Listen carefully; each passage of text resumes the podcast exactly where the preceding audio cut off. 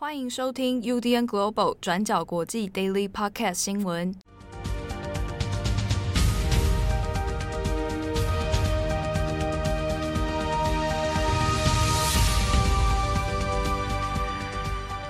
Hello，大家好，欢迎收听 UDN Global 转角国际 Daily Podcast 新闻。我是编辑七号，我是郑彤。今天是二零二一年八月二十四日，星期二。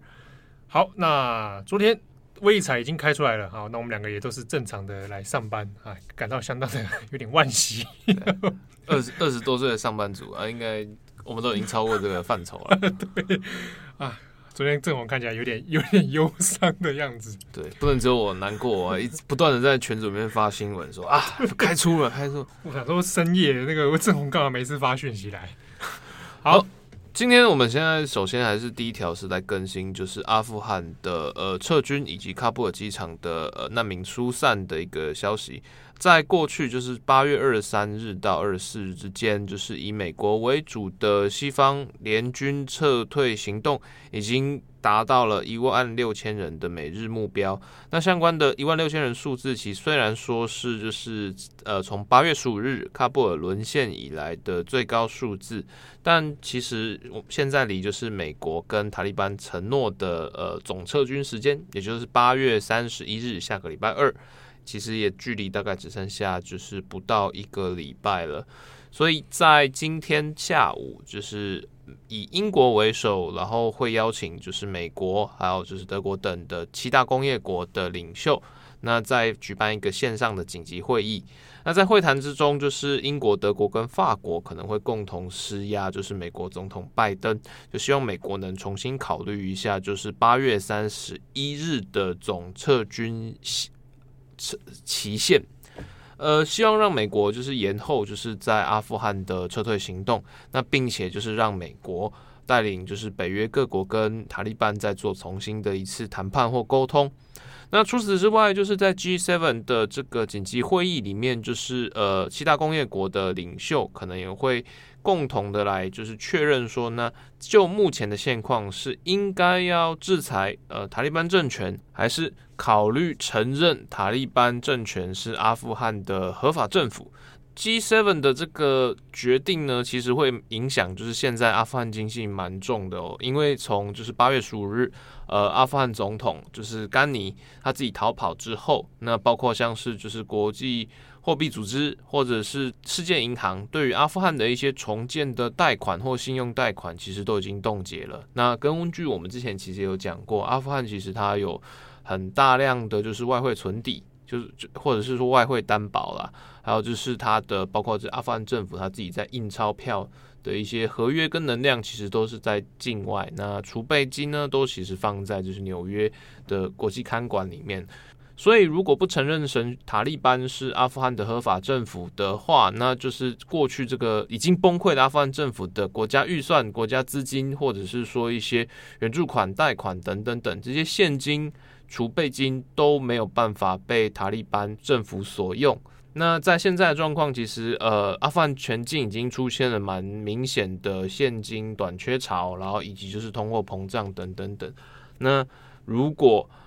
呃。如果 G7 他们决定要就是呃维持现在状况，或者甚至制裁塔利班的话，那预计在未来的一周内，撤军行动或者是平民的疏散行动可能会遭到塔利班蛮明显的报复，双方的关系可能也会呃结束这个短暂的试探蜜月期。但换句话说，如果就是美国这边决议就是好被英国或者是说。西方同盟说服要延后撤军行动的话，那么其实也需要一个蛮大的利多来说服塔利班跟美国合作，共同把这个撤退时间延长。因为像是在呃八月二十三号，塔利班的呃官方发言人以及塔利班中央政府其实就已经有讲，重新声明一次，就是他们不会接受呃西方联军以及美军在八月三十一日以后。继续控制或者是接管喀布尔国际机场，所以就是塔利班其实把话讲得很死哦，就是八月三十一就是总撤军日，没有办法延后。那如果延后的话，那就我们就会把就是现在的西方盟军视为就是阿富汗的侵略者。那到时候会发生什么事？呃，包括过去的和平协议啊，或者是说讲说啊，我再也不跟盖达好了，再也不收容恐怖组织，这些都有可能因为就是八三一这个期限无法实现而有作废的变数，所以塔利班也是说啊，八三一你还留着，那我们就后果自负。但这个。其实，在国际政治里面算是蛮常见的一个谈判啦，因为塔利班现在也很明确的，就是表示说，他其实需要的就是现金，需要就是跟国际金融接轨，把呃前政府的那一批钱，就是拿回到现在的塔利班政府里面，供呃新阿富汗政府所用。所以可能或者是说，但是会有相当争议的一个演变状况，就是呃美国。被 G7 其他国家就是说服延后撤军行动，但同时美国也以就是比如说解放呃解冻世界银行以 IMF 对阿富汗的这些资金使用权给塔利班政府作为交换，但在一些批评者的做法里面也会认为说啊，你这样子是不是用钱来收买塔利班，然后用钱来赎回这些你困在就是阿富汗各地的美国公民？种种的状况其实也是相当的复杂，而且呃，等于是很容易一失足，然后就成为一个极为严重，然后非常难堪的一个政治灾难。好，那下一则我们来看一下，今天八月二十四号呢，那也是东京帕奥的开幕式。好，那当然就紧接在东京奥运之后。那这个帕奥呢，也在今天要准备开幕了。那它的整个赛事期间会为期是十三天哦，一直到九月五号结束。好，那虽然它的国际关注度在以往大概大家比较在意的是奥运本身，那帕奥的部分比较少。但是这一次其实帕奥有很多蛮值得关注的这个地方哦。那其实日本包含东京奥委会等等，也花了不少的心力在做宣传。那这一次的帕奥呢，它其实是史上参赛选手人数最多的一次。好，那它的这个参加的国家有一百六十一国，包含难民的选手队在内哦，总共有四千四百名选手。那这个是史上最多的一次哦。那这次日本其实在事前的宣传里面也一直不断强调，就是除了奥运本身这个可以展现一个国家的硬体、软硬体实力之外，如果你能把帕奥办得好，一定程度上其实更展现你在先进国家当中，你对人这个生长者啊，然后你对于相关生长者的权益啊、运动啊等等，展现出你更好的实力地方就在帕奥这个本身。好，但是虽然这个帕奥今天开幕，但这个社会舆论里面其实最近几天在意的部分都还是在于疫情的困扰。那这个主要还在于说，像以东京都为首。每天的确诊人数依然是蛮高的。好，那截至到昨天二十三号统计数据，东京呢都还有这个一日确诊人数是两千四百四十七人，那全国的人数是一万六千八百四十一人。那这边要稍微讲一下，是东京从这个七月二十三号冬奥开幕以来。那它的确诊人数是每日攀升哦，那最高纪录是爬到好几天都超过五千人以上，那就刷新了疫情以来的纪录。但是大概从上周开始，那东京的确诊人数已经从五千开始往下掉啊，那蛮明显，现在掉到现在两千多。虽然说整体数字还是蛮高的，不过东京都知事哈，包含日本的防疫单位是比较相对乐观，认为应该在这个趋势之下是可以有效控制住哦。现在一个问题在于说，那帕奥开幕之后会不会又重演之前冬奥一次的这个燃疫破口哦？那其中一个不变不确定的因素也在于说，这一次因为像冬奥是禁止观众参加这个开幕式啊观赛的，不过这次帕奥里面有稍微放宽，是说他之前有很多那种以学校为单位，学童要去参观这个帕奥的赛事，作为一种呃学习。好，那这次东京都是有开放，是让你叫 PCR 检测之后，那就可以来做一些放宽哦。但这个其实对外界来讲也会担心是啊，学童还没有注射疫苗啊，那这个状态之下，东京又有很多这种不安，那会不会又形成一个破口？哦，其实东京都的疫情状况现在已经降到两千多人，跟之前的五千多其实还是有相。有一段差距啦，虽然说整体趋势是相对乐观，但呃，就我们每天看到的日本的媒体，或者是说日本民间的社群舆论，对于就是整个夏天从等于是七月帕七月的冬奥，然后再来是盂兰盆节的返乡潮，然后再来是现在的帕帕奥，连续的这个状况，其实让就是明星开始觉得有一点蛮浮躁的啦，呃，甚至说有有一种很不耐烦，对于疫情这不断的持续有一种恶性循环的不耐烦。对，那之中呃一部分人认为说，就是呃东京都或者说整个日本它的疫情哦，已经似乎已经看到一个天花板，就是在东呃猛爆期是在东京奥运。闭幕之后，对对，就是那几天就突然就爆爆掉，然后大家就觉得哇是业力引爆，但后来到了呃等于是两个礼拜之后的现在，其实疫情开始已经持续一个高原期的状态。那一部分的人认为是说，这是因为日本的疫苗注射，它其实覆盖率其实已经相当的高了。那在整个状况之下，就是呃整体的趋势应该会随着疫苗的覆盖率的不断提高，以及就是有效化，那开始就是在可能秋季。会得到一个比较平缓的控制，但另外一部分比较悲观的意见会认为说，呃，甚至可能有一些阴谋论啊，就会觉得说，那日本的疫情，特别是在冬奥结束闭幕之后那几天的突然爆发，大家会觉得说，那为什么会突然之间直线往上攀升？是不是跟就是比如说奥委会的施压，或者是说就是因为为了要办奥运这件事情，然后有所的有所在做数字？但这些说法其实并没有一个很客观的证明。好，与此同时，就是包括像东京都在内之前的那个在家疗养、自宅医疗，对，就是如果你非重症呃患者的话，就是全部就是居家隔离这件事情，那也有可能就会造成说你后续的一些就是比如说通报啊，或者说有一些状况或不确实。但无论如何，就目前为止看来，包括就是呃重症率的争议在日本还持续啦。可是像比如说死亡率啊，或者说你疫苗这种状况，其实都还是往上在走。这个部分我我补充一下，关于重症这件事情，就是之前八月初的时候，因为日本政府提出这个自宅医疗的原则啦，啊，你如果感染了，但你没有重症，那原则上你就在家里面疗养啊。当时当然是其实引起不少民众的恐慌啊。好，那这个到目前为止已经快要一个月过去了，那以东京都来说。在昨天的记录里面，东京都住院确诊住院的人数其实是反而刷新记录，是四千零三百四呃四零三四人。那所以有一些民意调查里面还是会觉得，哈，虽然自宅医疗是无可奈何，但是你看到数字以上就是重症而住院的人数就就是越来越多啊，它这一点是让比较让民众信心不足的一点。呃，除了就是呃帕奥以及就是整个夏天的大赛之下之外。呃，日本现在其实另外一个非常关注的焦点，其实是秋天的一个政治演变。那如同大家所知道的，就是目前的日本首相菅义伟即将在预计是在九月份，九九月中下旬会举行，就是所谓自民党总裁选，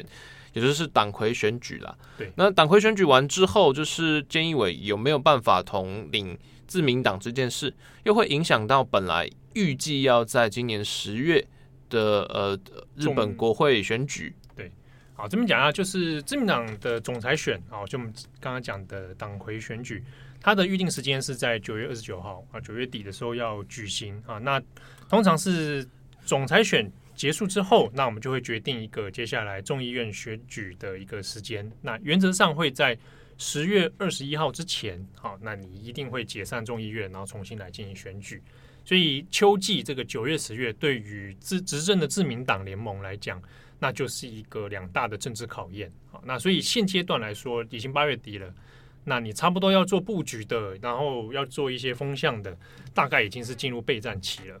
啊，那比较当然让大家意外的是呢，这个近期因为从啊冬奥结束之后，本来大家想，哎，气氛其实还不错。觉得拿拿金牌啊，各方面的夹击啊等等，好像让执政的自民党感觉气势有做起来，但没有想到是在八月二十二号的时候，横滨市长的选举哦，这算是一个呃九月中元选的一个前哨战啊，大家可以看出自民党现在的政治实力跟他的民意支持度。但在这个八月二十二号的横滨市长选举呢，自民党所推荐的人选这个小此木八郎。那他其实安倍内阁时期的一个算旧官僚，也算是菅义伟的盟友。那他就在这一次的横滨市长选举里面惨败给了这个在野党所推荐的人选。那这一个选举出来之后，他的票差是差到十八万之多。所以在各个媒体、主流媒体所释放出来的舆论里面，都会觉得哇，那自民党这一次是真的不太对劲好，那在选举当中居然是以惨败来作收。那如果时间点这么近的话，那直接影响到的就是九月底的自民党总裁选，而且首当其冲就是菅义伟本人。好，这边可以补充一下是，是在横滨市长选举的时候，在地方的造势上面，这位小此木八郎哈，那他虽然是前自民党的这个阁员，那他在地方选举的时候，很多的应援团啊，还有他赞助他的企业，其实会拿出来旗帜是直接会写菅义伟啊，意思就是菅义伟推荐这个人。好，那自民党其实也支持支持了非常多的火力给他，结果他最后还是以这样的的惨败来收场。那换句话说，呃，菅义伟的政治实力能不能够延续？他本人会在这一次的总裁选里面能够延续他的首相位置吗？好，那这个就是目前在政坛上面比较打上问号的。好，那当然在这一次选举之后，那其实也就牵动了自民党内部的一些各派阀的动态。我们这边插播一下，就是虽然说现在忙呃这样听下来，好像菅义伟啊遇到一个绝境，或者是说啊自民党政权遇到问题，但事实上在日本的政治它有一个蛮特殊性，就是一党独大，然后或者是说就是政坛之中其实有蛮明显的四大主义，所以就是尽管比如说像是东京奥运呃在开幕之前，其实日本的舆论呢就是可能有七成多或者甚至更多的人在反对就举办奥运，甚至要求是要停止。对，但硬办的这件事情之后，他并没有把呃对于就是奥运的不满，或者是说对政府的防疫的不利，然后反映到对于在野党的支持，这是两回事，所以就会变成说，我们可以不断看到，比如说菅义阁内菅义伟内阁的支持度可能只有哎三十几趴，或者是二十几趴，甚至更低，但是呃同样的就是更也变得更低的，也就是在在野各党的支持度。对。这边可以讲啊，就是日本的政治生态当前的一个形状啊，就是呃，以民意调查来说，即便大家会对当前执政的政权是不满的啊，支持率可能会下降，但这个不满并不会转移到我去支持在野阵营啊。那这个就是当前在在野阵营普遍偏弱势，而且各自分裂之下又无法团结的一个状态，那也就让自民党其实长期以来执政有一点有恃无恐。对。但这样的状况就是，之所以会好像看起来对菅义菅义伟有一些问题，那第一个当然是有几个可能原因。第一个是菅义伟为了就是接下来的选举以再催票，就是制造一个围城的心理，然后就是说啊，我现在这个有危机，那如果这个中央政权不在监的控制之下，那或者是不是在以菅义伟为首相的话，那可能比如说啊，变成更差在野党，那这是一种可能性。那第二个是呃，日本的政治它的派阀。的分野其实蛮明确，或者是说，就是就算大家是在自民党的大旗之下，那整个运作起来反而比较像一个联盟，而不是就是真正就是对。尤其是他党内的派阀关系哦，其实有一点处于亦敌亦友的一个状态哦。那怎么样去呃切割大家的政治版图划分，其实是很重要的一个日本政治的问题。好，那就像我们刚刚前面讲，就是以当前状况来说，菅义伟的。这个声势虽然看起来不是很好，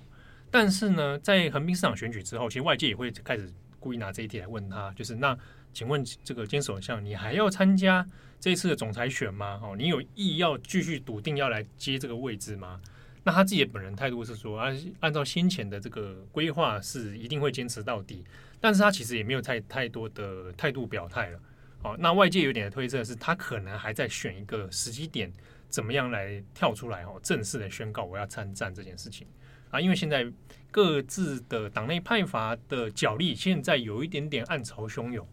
那比如说，现在可能要角逐大位的，就是先前输给菅义伟的两个人，一个就是岸田文雄啊，另一个就是石破茂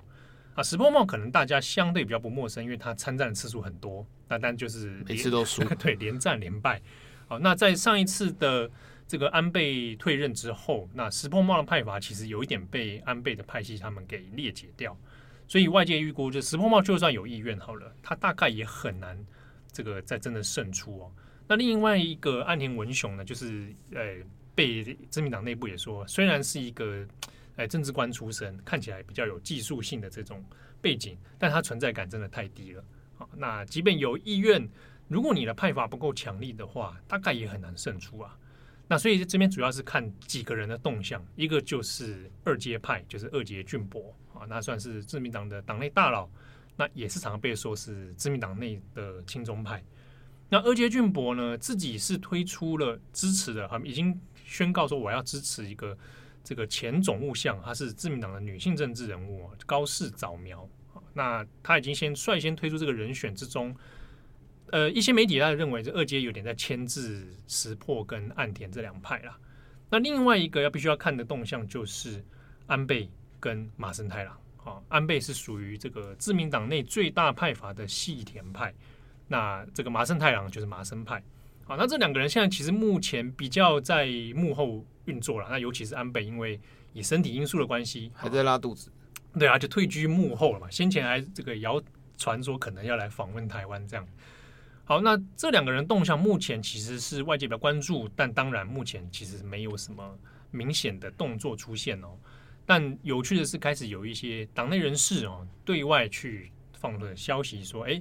以现在当前的态势，如果菅义伟的声势是救不起来的话，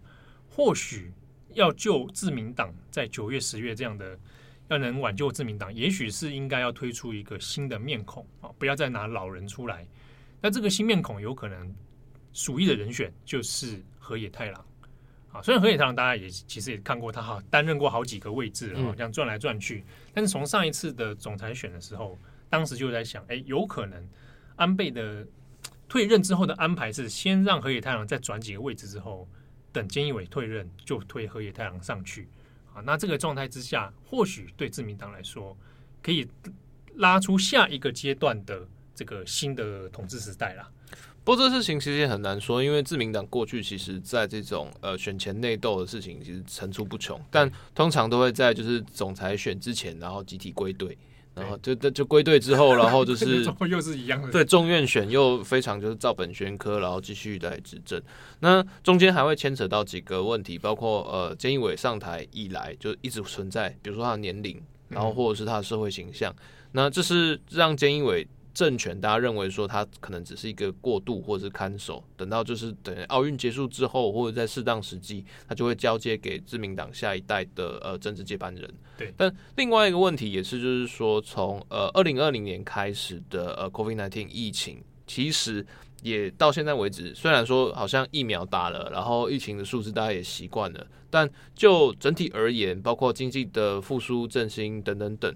呃，离结束应该还有一段时间的距离。那有没有必要在这个时候，就是呃，让呃新任的王牌投手提前上来？嗯，那让比如说好了，今天把呃河野太阳推上来，在这一种疫情的烂摊之下，他会不会反而把自己的政治能量提前消耗掉？对，对，那这样子的话，可能也会影响日后的布局。所以。呃，就现在来看，就是菅义伟党内的地位确实是受到一些威胁，但比较保守的判断逻辑还是会，就是他们在可能九月底，嗯，哎，还是会以一种啊没有办法的方式来归队，然后继续让菅义伟以败战投败战处理投手的身份来就是结束，就是目前这一段，对，或者让他完成这个阶段性的政治任务。对，那呃，现在自民党内部可能盘算的。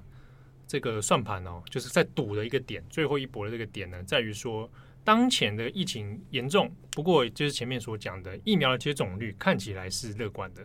啊。那截至目前为止，二十三号日本的统计，全国的人数是超过五十 percent 的人已经接种过第一剂啊。那以东京都来说，东京都一千三百多万人口，已经有六百九十九万的人是接种过第一剂了。那按照这样的速率下去的话，理想上。真的可以在总裁选之前，我把整个接种率、覆盖率都往上提高。那相应的提高之后，应该啊，乐观上疫情能够就有效控制。所以自民党的算盘是说，如果能够在总裁选之前，我明显看到确诊率是下降的，疫苗接种率是高的，那说不定菅义伟他未必真的会在这一次的选举当中就提早出局，搞不好会延续掉。他的这个监政权哦，然后在后续再做一些相关的布局安排。对，假设他的就是呃，他的连任或者是他的就是继续执政，看起来是比较可能的。但是呃，最后打出来的结果，这个战功有多少，其实也会影响，就是说呃，菅义伟他自己的派系，那以及就是说他自己对于就是内阁呃执政的方向的掌握，也会变得更高。对，好，那但其实算来算去，看起来。呃，获胜最大赢家可能是安倍跟他的细田派啊，整个自民党的状态，安倍看起来是蛮蛮乐观的。那感谢大家的收听，我是编辑七号，我是志宏，我们下次见喽，拜拜。